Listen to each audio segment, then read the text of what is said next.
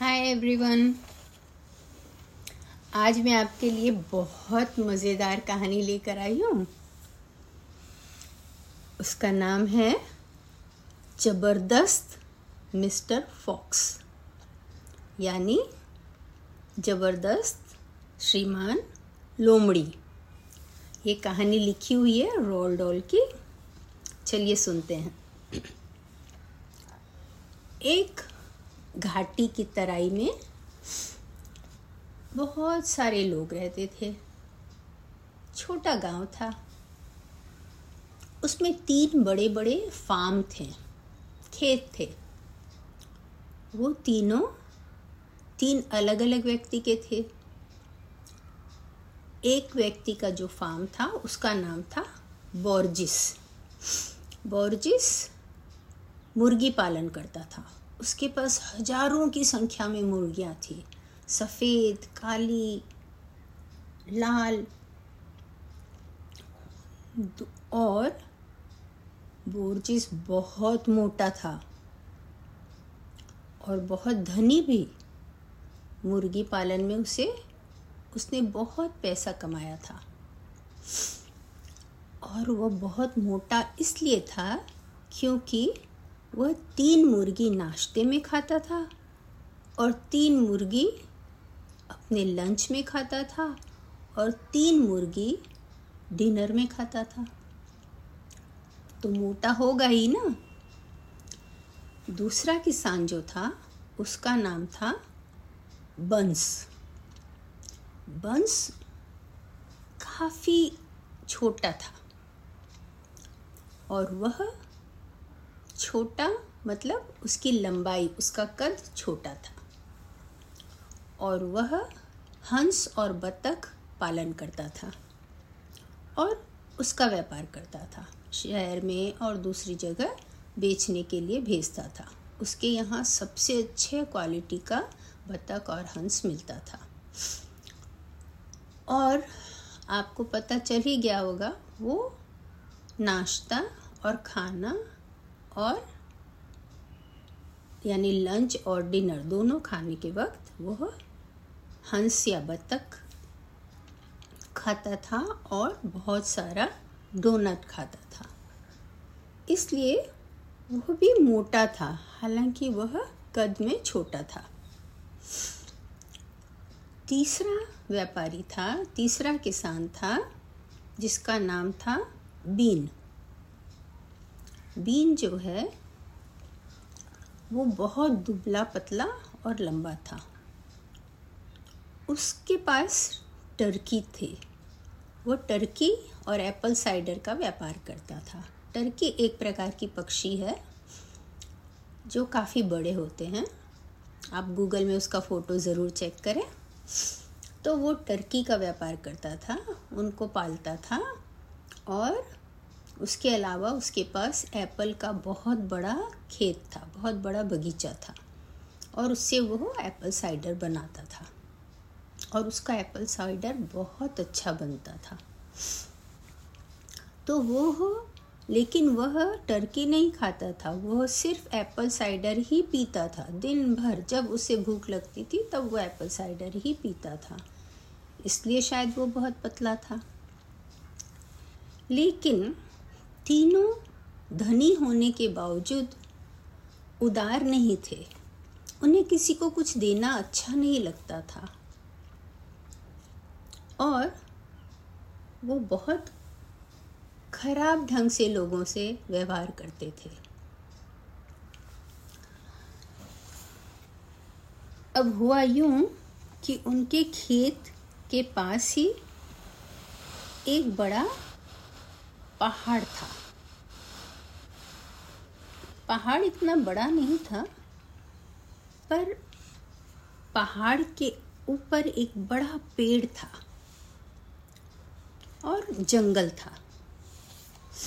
उस जंगल में बहुत तरह के जानवर रहते थे।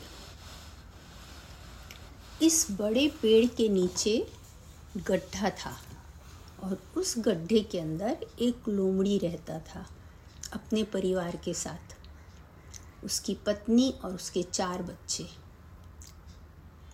ये लोमड़ी बहुत चालाक था। जब रात हो जाती, धीरे से अपने बिल से बाहर आता और कभी बॉर्जिस, कभी बीन्स, कभी बंस और कभी बीन के खेतों में जाकर और उनके फार्म से मुर्गी या बत्तख या टर्की चुरा के ले आता था। और आराम से ये लोग खाते पीते थे। रोज शाम को वो अपनी पत्नी से पूछता, आज क्या खाना चाहोगी? और उसकी पत्नी जो भी बताती, बस उसी फार्म में जाके वो लेके आ जाता। वो बड़ा चालाक था। तीनों को पता था, बॉर्जिस, बंस और बीन को, कि लोमड़ी उनकी मुर्गियाँ, बत्तख हंस और टर्की चुरा रहा है। पर वे कभी उसे पकड़ ही नहीं पाए, क्योंकि वो बहुत चालाक था। वो जब उनके खेत की ओर जाता था तो जिस तरफ़ से हवा बह रही होती थी, उसको वो सूंघते हुए जाता था कि किसी आदमी का कहीं कोई भी खुशबू आ रहा है क्या। तो वो समझ जाता था कि अगर खुशबू आ रहा है मतलब वहाँ पर इन तीनों में से कोई छुपे हुए हैं बंदूक लेकर उसे मारने को। तो वह उधर से नहीं जाता था और फिर दूसरी तरफ़ से बड़ी सावधानी से जाके और दूसरे बाड़ा से अपना किसी एनिमल को चुरा के ले आता था। एक दिन इन तीनों ने कहा आपस में मिलकर कि मुझे बहुत गुस्सा आता है कि वो हमेशा चोरी करके मेरी मुर्गी ले जाता है और मेरा बत्तख और हंस और टर्की। हम लोगों को उससे मिलकर मार देना चाहिए। तीनों बड़े खुश हुए ये सोचकर। लेकिन कैसे? बॉर्जिस ने पूछा। बीन ने बताया कि उसे मालूम है जंगल में कौन से पेड़ के नीचे इस लोमड़ी का गड्ढा है? चलो, आज रात को हम तीनों उस गड्ढे के पास में छुप के रहेंगे और जैसे ही वो बाहर निकलेगा, उसे बंदूक से मार देंगे। योजना तो बड़ी अच्छी थी। तीनों को पसंद आ गई। रात में तीनों निकले और उसके गड्ढे के आसपास छुप गए। जैसे ही रात हुई तो लोमड़ी ने अपनी पत्नी से पूछा, आज क्या खाना पसंद करोगी? तो उसकी पत्नी ने कहा, आज हम लोग दो डक ले आए आप। तो एक डक में हम और तुम खाएँगे और एक में चारों बच्चे। लेकिन संभल के जाना। उसने कहा, तुम चिंता मत करो, मुझे पता है, मैं आँख बंद करके भी वहाँ जा सकता हूँ। लेकिन उसे पता नहीं था कि तीनों बाहर बंदूक लेके उसके लिए इंतज़ार कर रहे हैं। पर लोमड़ी जब अपने बिल से निकलता था, गड्ढे से, तब वो बहुत चौकन्ना होकर निकलता था। थोड़ा सा खाली मुँह बाहर करके देखता था, कुछ दिख रहा है, फिर सूंघता था। कुछ समझ में आ रहा है, कोई है? आसपास किसी का स्मेल आ रहा है? और फिर अपने कान से सुनता था। कुछ आवाज़ आ रही है कहीं से? जब वो ये तीनों काम कर रहा था तो उसे अचानक कुछ आवाज़ आई। तो जल्दी से बिल में घुस गया वापस। ऐसा लगा जैसे किसी ने पाँव सूखे पत्ते में रख के और थोड़ा फिर से एक कदम आगे हटा लिया। तो काफ़ी देर फिर और पाँच मिनट वेट किया। पर और फिर कोई आवाज़ नहीं आई तो उसे लगा शायद कोई चूहा गया होगा वहाँ से। तो वो फिर बाहर निकला, पर वो बहुत सावधान था, बहुत चालाक था। तो धीरे से थोड़ा सा निकला और चारों ओर देखने लगा। इतने में उसे चाँद की रोशनी में कुछ चमकीला सा नज़र आया। ये तो बंदूक की नल थी। जल्दी से अंदर घुसा वापस। लेकिन तब तक वो पूरा बाहर आ चुका था, इसलिए जब वो अंदर घुसा, तब तक इन तीनों ने एक साथ उसके ऊपर गोली मार दी। तो हम लोगों का लोमड़ी अंदर तो घुस गया, पर उसकी पूंछ में एक जन की गोली लग गई और पूंछ कट के बाहर गिर गई। और वो अंदर अपने बिल में घुस गया। उसे बहुत दर्द हो रहा था। उसकी पत्नी उसके घाव को चाटती जा रही थी ताकि उसका खून आना बंद हो जाए।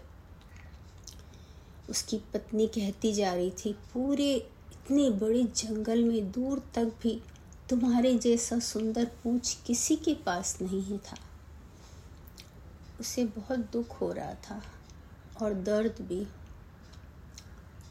उसका बेटा बोला, लेकिन थोड़े दिन में आपके फिर से नया पूछ आ जाएगा। पर हमारे लोमड़ी ने उसे बताया कि अगर एक बार पूछ चला गया तो वो फिर नहीं आता है।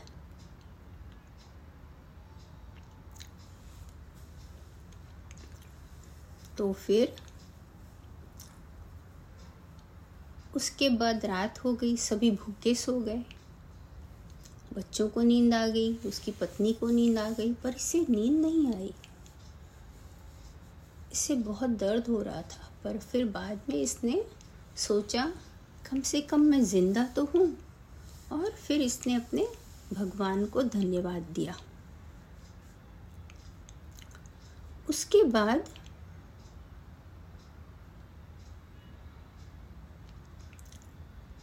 थोड़ी देर में उसे खट खट खट आवाज़ आने लगी। हुआ यूँ कि वो तीनों दोस्त कुल्हाड़ी लाकर वो गड्ढा में खोदने लगे, क्योंकि उन्हें मालूम पड़ गया था कि लोमड़ी अंदर घुसा है तो हम लोग खोद के उसके गड्ढे तक पहुँच के उसे पकड़ लेंगे। आज तो बिना पकड़े हम यहाँ से जाएँगे नहीं। तब इसे समझ में आ गया, ये लोग तो कुदाल से खोद रहे हैं। उसने तुरंत अपने बच्चों को और पत्नी को उठाया। उठो उठो। तो उन लोगों ने कहा, क्या हो गया?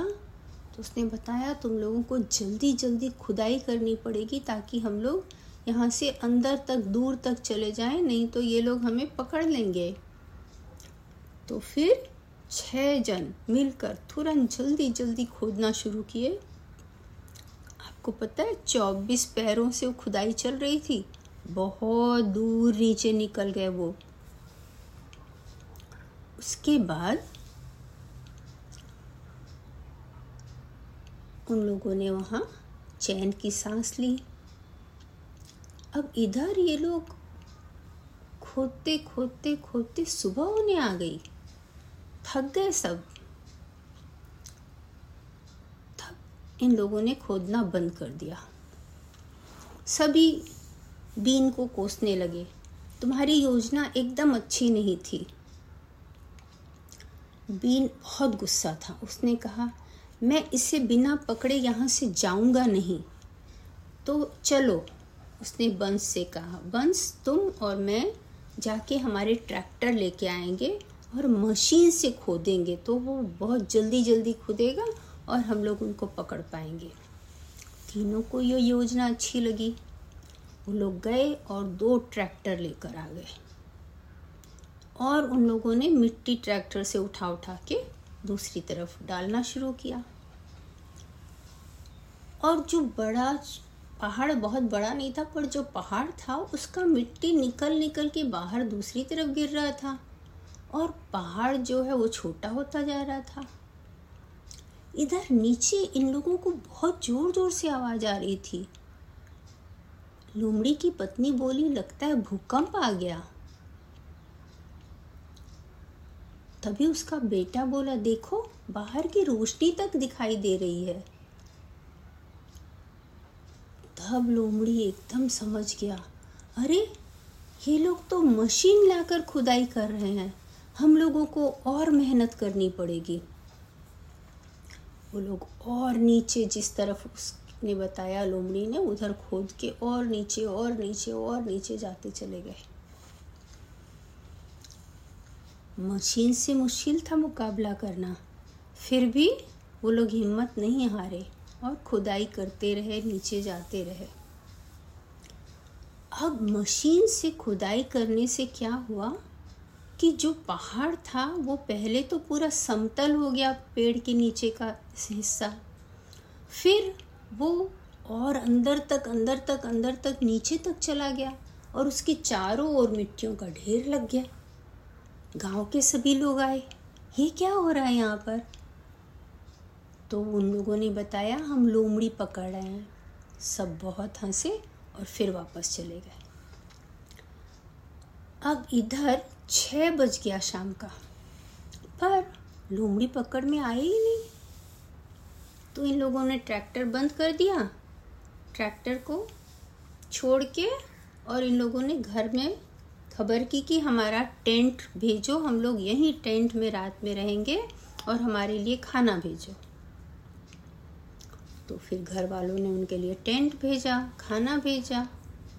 वो तो अपनी जो उसके लिए मुर्गी आई खाने के लिए, वो उसके बिल के पास रख के उसने बोला, देखो, हम मुर्गी खा रहे हैं, तुम्हें खाना है तो बाहर आओ। बच्चों को बहुत भूख लग रही थी मुर्गी की खुशबू से। वो मम्मी पापा से कहने लगे, अरे, हमें थोड़ी सी मुर्गी चाहिए। लेकिन मम्मी ने समझाया, अगर तुम बाहर गए तो वो तुरंत तुम्हें बंदूक से मार देंगे। बच्चे भूखे थे पर मम्मी पापा की बात सुनते थे। वो लोग बाहर नहीं गए। भूखे ही फिर सो गए। अब लोमड़ी को समझ नहीं आ रहा था कैसे जान बचाए अपने बच्चों की। बाहर निकलेंगे तो बंदूक से मारे जाएँगे और बाहर नहीं निकलेंगे तो भूख से मारे जाएँगे। ऐसे करते करते अभी तीन दिन हो रहा था। तीन दिन से इन लोगों ने बाहर नहीं निकले थे, पानी तक नहीं पिए थे। तब लूमड़ी को एक तरकीब सूझी और उसकी आँखें चमकने लगी। उसकी पत्नी समझ गई कि इसे बहुत अच्छी कोई योजना मिली है। तो उसने पूछा, क्या है? बताओ। तो लोमड़ी ने कहा एक्चुअली वो काम नहीं आएगा। तो उसकी पत्नी और बच्चे बोले, क्यों? क्या हुआ? बताइए। तो बोला, हम लोग तीन दिन से आप लोग कोई भी खाना नहीं खाए। हो तो अभी और हम खुदाई करने बोलेंगे आपको तो आपसे होगा नहीं। तो बच्चे बोले, नहीं पापा, होगा होगा, हम लोग और खुदाई करेंगे। और वो लोग फिर से खुदाई में लग गए, जिधर पापा ने बताया। वो खोदते गए, हालाँकि धीरे धीरे खोद रहे थे, पर खोदते गए खोदते गए। उन्हें पता भी नहीं वो कितने घंटे खोदे, दिन है कि रात है, कुछ भी पता नहीं था उन्हें। पर वो धीरे धीरे लगे रहे। और वो बहुत खुश हो रहा था लोमड़ी, कि उसके बच्चे कितने अच्छे हैं। भूखे हैं, फिर भी उन्होंने हार नहीं मानी, हिम्मत नहीं हारी, और वो फिर भी लगातार खोद रहे हैं। और उसकी पत्नी बच्चों को बोल रही थी कि देखो बच्चों, तुम्हारे पिता कितने अच्छे हैं। हम सबकी जान बचाने के लिए कितना काम कर रहे हैं। और उससे सुन के लोमड़ी को बहुत अच्छा लग रहा था। फिर वो लोग खोदते खोदते दूर निकलने लगे। उसकी पत्नी वहीं रुक गई। उसकी पत्नी बोली कि मैं बहुत थक गई हूँ, मैं नहीं जा सकती हूँ। तो वो पत्नी वहीं आराम करने लगी और चारों बच्चे और लोमड़ी खोदते खोदते आगे निकले। अब लोमड़ी ने कहा, अब हम लोगों को ऊपर चलना चाहिए, ज़मीन में निकल के देखना चाहिए कहाँ तक पहुँचे। इधर तीनों आपस में बात कर रहे थे, किसान, कि अगर लोमड़ी ने दूसरी तरफ़ से खोद के बाहर निकल गया तो? तो उन लोगों ने क्या किया? अपने अपने फार्म हाउस में जितने थे सुरक्षा कर्मी इसके पास पैंतीस लोग थे काम करने वाले, उसके पास भी पैंतीस, उसके पास छत्तीस। सबको बुला लिया और बोला कि ये जंगल के चारों ओर से घेर लो। किसी को भी बाहर मत जाने देना। अगर तुमको लोमड़ी दिखे, उसको वहीं मार देना। तो सारे लोगों ने पूरा खेत का काम छोड़ के यहाँ आके पूरा चारों ओर से बंद बंद कर दिया जंगल को कि भाई कोई भी यहाँ से निकल ना पाए। अब क्या हुआ कि जब ये लोग ऊपर की ओर खोद के निकलने लगे खोदते खोदते ऊपर पहुँच के तो इनका पंजा एक लकड़ी में टकराया। लोमड़ी खुश हो गया, बोला, देखते हैं कहाँ पहुँचे। जैसे उसने सिर ऊपर उठा के देखा, वो खुशी से चिल्लाने लगा, हम लोग सही जगह पहुँच गए, सही जगह पहुँच गए। देखो बच्चों, ऊपर आओ। सब ऊपर निकल के देखे। हज़ारों मुर्गियाँ। कभी ऐसा देखा ही नहीं था बच्चों ने। इतने खुश हो गए और इधर उधर दौड़ने लगे। उसके पिताजी ने कहा, नहीं, आवाज़ मत करो, पहले पानी पियो। फिर बच्चों ने पानी पिया। उसके बाद उसके पिताजी ने तीन मुर्गी पकड़ के लाई और अपने बड़े बेटे को दे के कहा कि जाओ, मम्मी के पास ले जाओ और बोलो कि हम लोग सबके लिए खाना बनाएँ। हम लोग आज बहुत अच्छा खाना खाएँगे। उसके बाद इसने अपने बाकी बच्चों से कहा कि चलो, हम लोग थोड़ा और खोदते हैं। देखो फिर क्या मिलता है तुम्हें। बच्चे खुश हो गए, फिर काम में लग गए। वो लोग खोद के थोड़ा आगे गए तो किसी की आवाज़ आई, कौन है वहाँ? तो लोमड़ी ने देखा, ये तो बैजर है। उसने कहा, अरे, ये बैजर? तुम? बैजर ने कहा, अरे, लोमड़ी, तुम? बैजर ने कहा, मैं तीन दिन से गड्ढे खोद रहा हूँ, कहीं निकलने का समझ में ही नहीं आ रहा है कुछ। और आपको पता है, पूरे जंगल को उन लोगों ने खोद खोद के खराब कर दिया है। चारों तरफ़ लोग खड़े हैं, कोई बाहर नहीं निकल पा रहा है। तीन दिन से हमें कुछ खाना नहीं मिला है। मेरी पत्नी तो इतनी बीमार हो गई है। तो फॉक्स ने कहा, मेरी पत्नी भी बीमार हो गई है, पर मुझे पता है ये सब मेरे कारण हुआ है। तो बेजर गुस्सा से बोला हाँ मुझे भी पता है ये सब आपके कारण हुआ है। वो लोग आपको बिना पकड़े मानेंगे नहीं। आप उनकी गुहा से चोरी करके लाते हो खाना। फिर लो, उसने कहा, अब हम लोग क्या करेंगे? भूखे मर जाएँगे।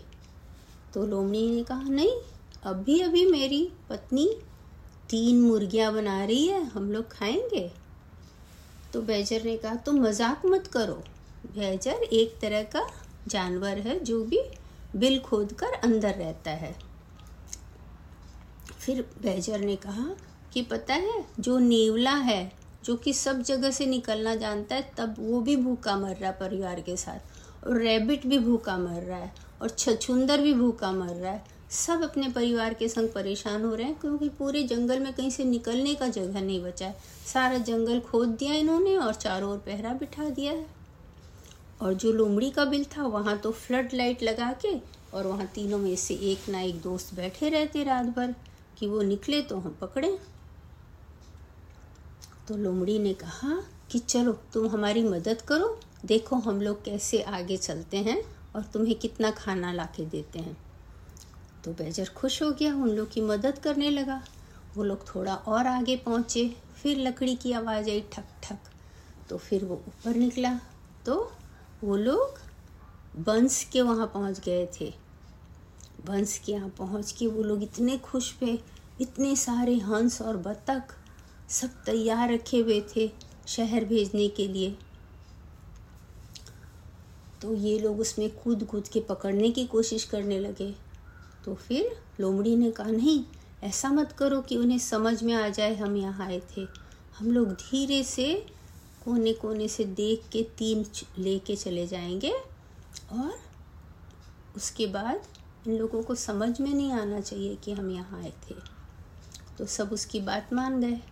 उसने अपने दो बच्चों के संग बहुत सारा वहाँ से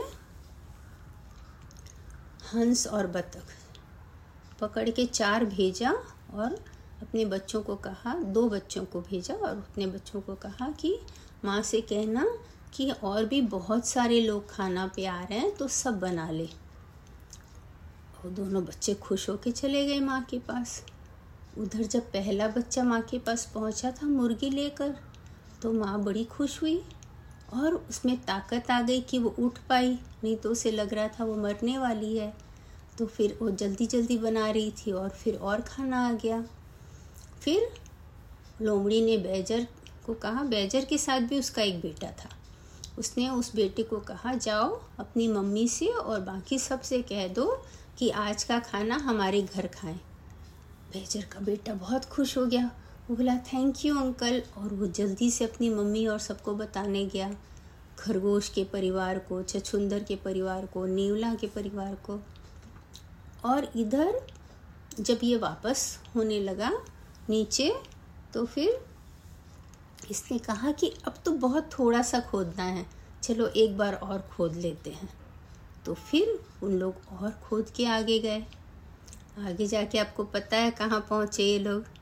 ये लोग पहुँचे बीन के फार्म हाउस में, जहाँ नीचे पूरा का पूरा एप्पल साइडर रखा हुआ था। और देख के ये लोग बहुत खुश हो गए। वहाँ से एप्पल साइडर का एक बॉटल उठाया और उसको लेके ये लोग सब घर की ओर जाने लगे। तो इसका छोटा बेटा जो था, वो लोमड़ी का, उसने कहा, पापा, थोड़े से गा, गाजर भी ले लो। तो लोमड़ी कहा, ने कहा हम लोग ये सब नहीं खाते हैं। तो उसके बेटे ने कहा, नहीं, खरगोश के परिवार के लिए वो लोग मांस नहीं खाते हैं। तो लोमड़ी समझ गया, उसने कहा, अरे, तुमने बहुत अच्छी बात कही। फिर वो वापस जाकर खेत में ढूंढ कर बहुत सारे कैरेट्स लेके आया और उसके बाद ये लोग सब अपने घर की ओर जाने लगे। बैजर ने कहा मैं बाकी सबको लेके आता हूँ। और फिर ये लोग गड्ढे से पूरा नीचे अंदर जाके और अपने घर पहुँच गए। थोड़ी देर में सारे लोग पहुँच गए। सब बहुत खुश। इतना खाना देखकर तीन दिन से किसी ने खाना नहीं खाया था। सब तुरंत खाना पे टूट पड़े और किसी को किसी से बात करने की भी फुर्सत नहीं थी। सब खा रहे थे, खा रहे थे, खा रहे थे। सब बहुत खुश होके खा लिए। फिर उसके बाद बैजर ने कहा कि हम लोगों को लोमड़ी का धन्यवाद करना चाहिए कि हम लोग ज़िंदा हैं और इतना अच्छा खाना मिला। बहुत बहुत धन्यवाद लोमड़ी। तो फिर लोमड़ी की पत्नी बोल उठी, मुझे भी आप सबको एक बात बताना है कि मेरे पति बहुत ज़बरदस्त हैं, बहुत फैंटास्टिक हैं और सब उसकी बात का ताली बजाकर समर्थन किए। लोमड़ी एकदम खुश हो गया। उसके बाद सबने कहा, अरे, अब कल की चिंता करनी पड़ेगी। निकलेंगे कहाँ से? बाहर निकलते ही बंदूक से मार दिए जाएँगे। तो लोमड़ी ने कहा, कुछ भी चिंता मत करो, तुम लोग सब यहीं रहो। हम लोगों ने कितना बड़ा गड्ढा खोद लिया है। सब यहीं रहो और यहीं से बस हम लोग जाएँगे और वहाँ से हम लोग अपने काम का सामान लेके आ जाया करेंगे। और सब बहुत हंसे, बहुत खुश हुए और सब साथ में प्रेम से रहने लगे, क्योंकि उन्हें पता था खाना कहाँ से मिलने वाला है। और इधर उस गड्ढे के बाहर तीनों दोस्त बैठे बैठे सोच रहे थे कि ये लोमड़ी बाहर आ ही नहीं रहा है। मर तो नहीं गया कहीं। हम लोग इंतज़ार करें कि ना करें। और परेशान थे। वो लोग घर भी नहीं जा रहे थे। पता नहीं कितने महीने तक वहाँ बैठे रहे। लेकिन बाकी लोग मज़ा कर रहे थे। आशा है आपको कहानी अच्छी लगी होगी। चालाक लोमड़ी की। बाय बाय बच्चों।